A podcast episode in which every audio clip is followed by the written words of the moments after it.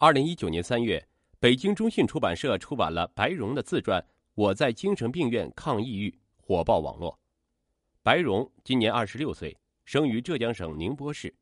小学时经历的校园暴力，加上家庭问题的推波助澜，使他情绪长期抑郁，父母却无察觉。白荣大学毕业工作后，潜伏的抑郁症爆发。二零一八年元旦，他终于崩溃，服药自杀。被抢救过来的第二天，父亲却把他骗进了精神病院。父亲为何要这样做？在那三十八天里，白荣和父母迎来了一场怎样的惊涛骇浪？二零一八年一月一日下午，备受抑郁症折磨的白荣趁父母外出，在家服用了大量的抗抑郁药物。不知过了多久，母亲推门喊道：“荣儿，吃饭。”白荣含糊不清地说：“对不起，我要走了。”父母见药盒散落一地，赶紧扶起白荣，哭吼着：“你怎么能干这种事儿啊？你让妈妈怎么活啊？”母亲请楼下的朋友开车把白荣送到医院，一边紧握着白荣的手，一边打电话通知父亲。一九九三年一月六日，白荣出生在浙江省宁波市，父亲是公务员，母亲是企业职工。因母亲婚后长期未孕，坊间传说抱子得子，父母因此领养了哥哥。说来也巧，第二年母亲便生下了白荣。哥哥身世可怜，还常生病，父亲到处寻医问药，母亲的注意力也都放在了哥哥身上。从小看惯了父母的愁容，白荣总是希望自己能变得优秀一些。小学时，白荣经历了一场长达数年的校园暴力，变得自卑敏感，内心充斥不安全感。他回家问父母，得到的无非是这都是孩子间的玩闹，你要多思考思考自己的原因，这样的不痛不痒的答案。为了获得旁人的接纳和认可，白荣努力迎合讨好每一个人，抑郁之花在心里渐渐滋生。白荣考进一所重点高中，学习的压力加上女生间复杂的人际关系，一度把他逼到崩溃的边缘。到了高三，他奋力追到班级十多名，成绩再无起色。高考前三个月，各种稀奇古怪的症状在白荣身上不断出现，注意力难以集中，脑子里总是响起不断重复的音乐。一到安静的考场，脑子里各种声音聒噪的不得了，他憋闷的几乎要疯掉。一天下午，白荣放学回家，看到河边有个妈妈抱着婴儿，想到这个孩子以后也要面临考试排名，一阵冲动，他想把他们推下河去。突然他一激灵，清醒了，疯狂地跑回家，对着父亲哭喊道：“爸爸，我要是考不上一本怎么办？那我就不活了。”父亲看看他，心疼地安慰道：“你读书太累了，休息一下吧，让你妈给你做点好吃的。”父亲还说，他读书甚至刚工作时也有过这种状态，慢慢的就好了。白荣默默回到房间，欲哭无泪。他只能自我安慰，我还正常，只不过有些焦虑罢了。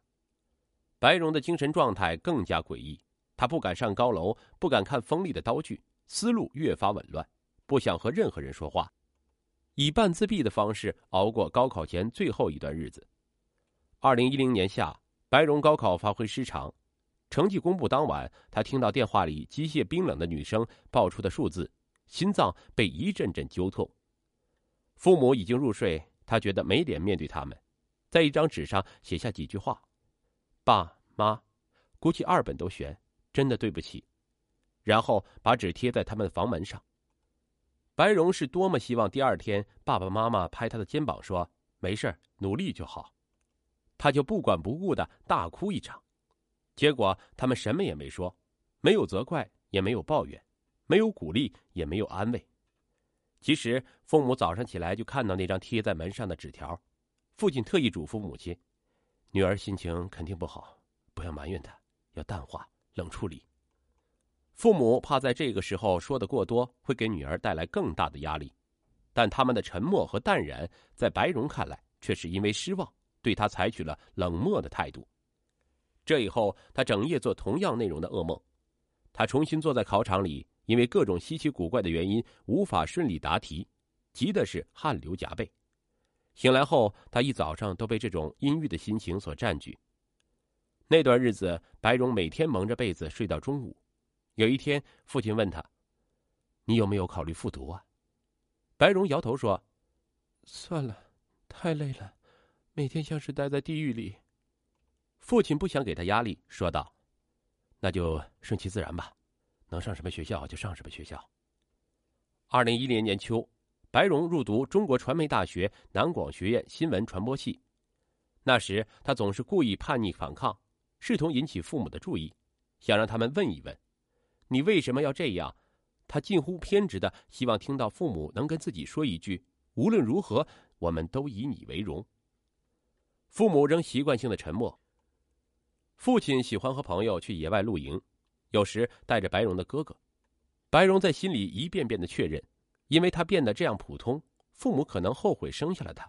他跟父母的沟通和交流越来越少，直到他毕业工作后，那危险的抑郁之花越长越大。二零一七年九月下旬，白蓉渐渐支撑不住了，她头痛、胸痛、嗜睡早醒、记忆衰退、动作迟滞。起初她还以为是脑神经受损，后来被确诊为抑郁症。攥着确诊单走出医院，白蓉在深秋傍晚凛冽的寒风中孤独地走着，终于旁若无人的失声痛哭。白蓉没告诉父母，一直挨到二零一八年元旦，抑郁这魔鬼好像发动了全世界的黑暗力量，为他的死亡摇旗呐喊。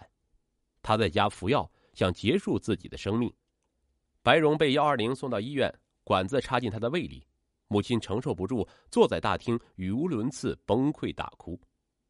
当时白蓉的父亲正和几位朋友在郊区露营，野餐刚刚开始就接到白蓉服药自杀的消息。他开车连闯了好几个红灯，风驰电掣地赶到医院。病床前，他俯下身，把白蓉被汗水浸湿的刘海抚到脑后。白蓉渐渐醒了，好了，一切都过去了。父亲眼里闪烁着泪花。你是不是想快点好起来，才吃这么多药？白蓉难得看到父亲如此温柔，然而她内心毫无波澜。那一刻，她谁也不想见，她想让所有的人都从身边走开，包括父母。父亲一直在病床前陪伴着她，见她不说话，他拿出手机，一条接一条的念着网络上俗套又老旧的笑话。白蓉觉得一点也不好笑，父亲还是不停的读，越读越颤抖。读到有笑点的地方，父亲看看白蓉，自己勉强的笑一笑。直到此刻，白蓉才看出父亲有多么的无助，但还是很难触动他。白蓉被抢救过来的第二天，父亲说要带她去配药，结果和医生里应外合，用住院观察的理由把白蓉送进了医院的精神病区。白蓉差点对着父亲爆发，一刹那间看到父亲头上添了许多白发和一脸憔悴的样子，他才拼命地克制住了。几天后，白蓉在病房迎来二十五岁生日，朋友千里迢迢地给她送来了蛋糕和礼物，大家唱歌切分蛋糕，病友轮番过来祝她生日快乐。白蓉心里却想着，我真的好想去死啊。白蓉的病情持续的发作，尖叫、崩溃、晕厥。母亲坚信白蓉是被恶鬼附了体，瞒着家人去寺庙花巨资求神拜佛、念经祷告。那段时间里，白蓉始终担心母亲会趁自己睡着，半夜给她灌香灰水。父亲则非常克制，显得很有耐性。每当白蓉泪眼婆娑的自怨自艾，为什么世界上有这么多人，偏偏我得这个病？父亲就不厌其烦的用网上查到的资料，一遍遍的对白蓉说：“得这病的又不是你一个人。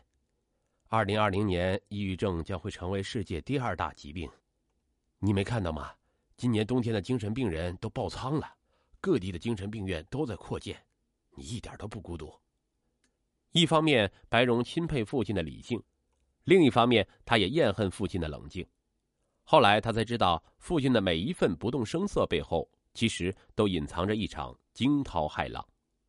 或许他是因为得了抑郁症自杀的当晚，父亲一夜未眠，最终决定把他送进精神病院，更是下了巨大的决心。那段日子，父亲就像是在尖刀上行走，生不如死。为了鼓励他活下去，父亲必须强颜欢笑，先努力说服自己，然后和他一起挺住，再挺住。父亲把白蓉骗进精神病院后，对外始终讳莫如深。有一次，妈妈不小心向她闺蜜说漏了嘴，她闺蜜坚持要来探病。父亲知道后勃然大怒，一边厉声阻止，一边对母亲低吼道：“不是说了女儿这件事谁都不能说吗？”偶尔父亲的朋友也会打来电话，父亲偷偷地跑到角落接听，在手机里不停地重复：“对，我现在在外面旅游啊，对的，我在旅游。”